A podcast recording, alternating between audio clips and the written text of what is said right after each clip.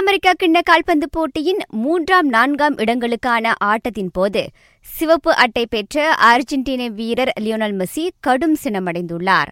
சிவப்பு அட்டை பெறும் அளவுக்கு மிகப்பெரிய தவறு ஏதும் நிகழ்ந்துவிடவில்லை. தமக்கும் எதிரணி ஆட்டக்காரரான கேரி மெடலுக்கும் சிவப்பு அட்டை கொடுக்கப்பட்டது நியாயமில்லை என மெஸ்ஸி சுட்டிக்காட்டினார். மெஸ்ஸிக்கும் மெடலுக்கும் இடையே சிறு உரசல் ஏற்பட்டதால் இருவரும் சிவப்பு அட்டை பெற்று திடலிருந்து வெளியேற்றப்பட்டனர்.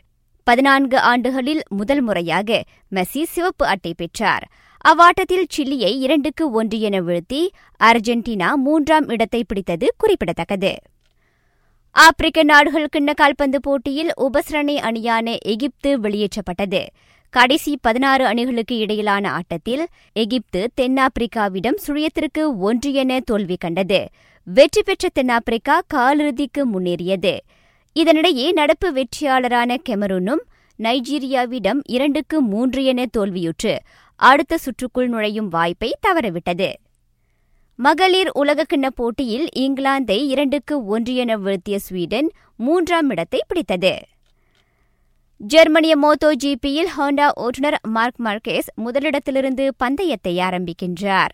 தேசிய வீரர் ஹஃபிஷாரின் பதினெட்டாவது கட்டத்திலிருந்து பந்தயத்தை தொடங்குகின்றார் அனைத்துலக ட்ரக் சைக்கிளோட்டத்தின் கேரின் பிரிவில் தேசிய வீரர் முகமது ஷா ஃபிர்டவுஸ் ஷாரோம் வெண்கலப் பதக்கம் வென்றுள்ளார்.